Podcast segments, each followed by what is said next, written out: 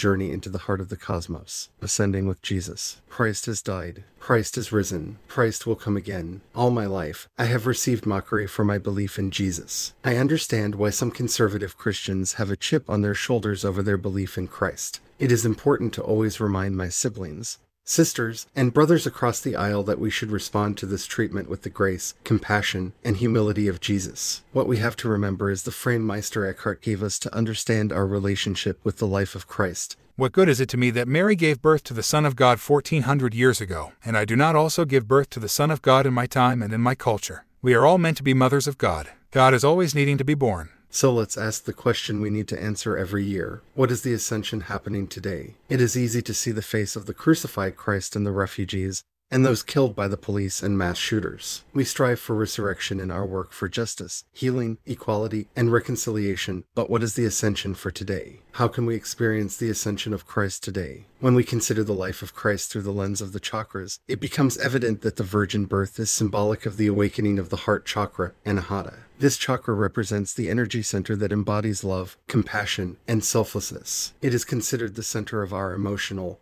and spiritual being, where we learn to connect with others, experience empathy, and cultivate a sense of oneness with the universe. Christ's virgin birth is a representation of the purity and unconditional love that we all have the potential to embody when we awaken our heart chakra. We live this power through embodying compassion and grace in all our actions and interactions with others. We strive not to react, but to act from our heart. This is how we bring this purity of action to our life. Similarly, the ascension of Christ represents the journey from the sixth chakra, Ajna, to the seventh chakra, Sahasrara. Ajna is often referred to as the third eye chakra, and it represents our ability to perceive reality beyond what is visible. It is associated with intuition, spiritual insight, and enlightenment. Sahasrara, on the other hand, represents the highest state of consciousness, where we move beyond all discursive language and experience the non dual reality of the cosmos and God. In the ascension of Christ, we see the journey from the limited perception of the material world to the infinite, all encompassing reality of God.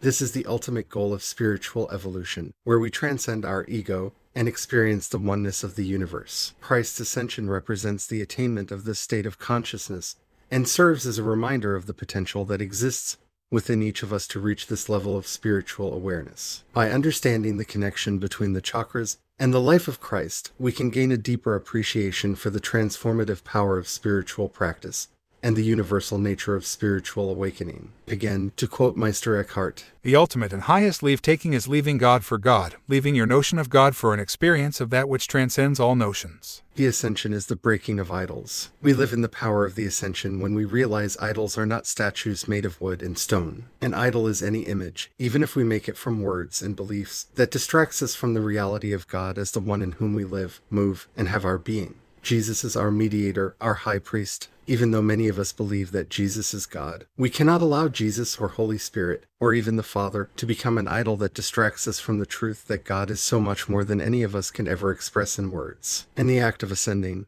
Jesus rises into the air and disappears in the clouds because God is present in nature, in the earth, and in all of us. Through faith, we ascend with Jesus as the body of Christ and let go of our preconceived notions and melt into the vibrant living world to co create the world to come with God. Ascending to oneness, we arise with Christ, with the angels, with the hopes and prayers of billions. We rise into the sky, into the cloud of witness, into the great cloud of unknowing. We fly into wisdom, on the wings of grace, on the winds of spirit, into the heart of the cosmos from which compassion allures us to awe, to release, to create, and to transform the broken to the whole, pain to relief, the old to the new, suffering to justice. Hand in hand with Christ, we twirl in the spiral dance of creation from path to path, lifting up our hearts, minds, and spirits as we uplift the downtrodden, the oppressed, and the suffering. May we heal the world and restore the world to come into the beloved community longing to be born.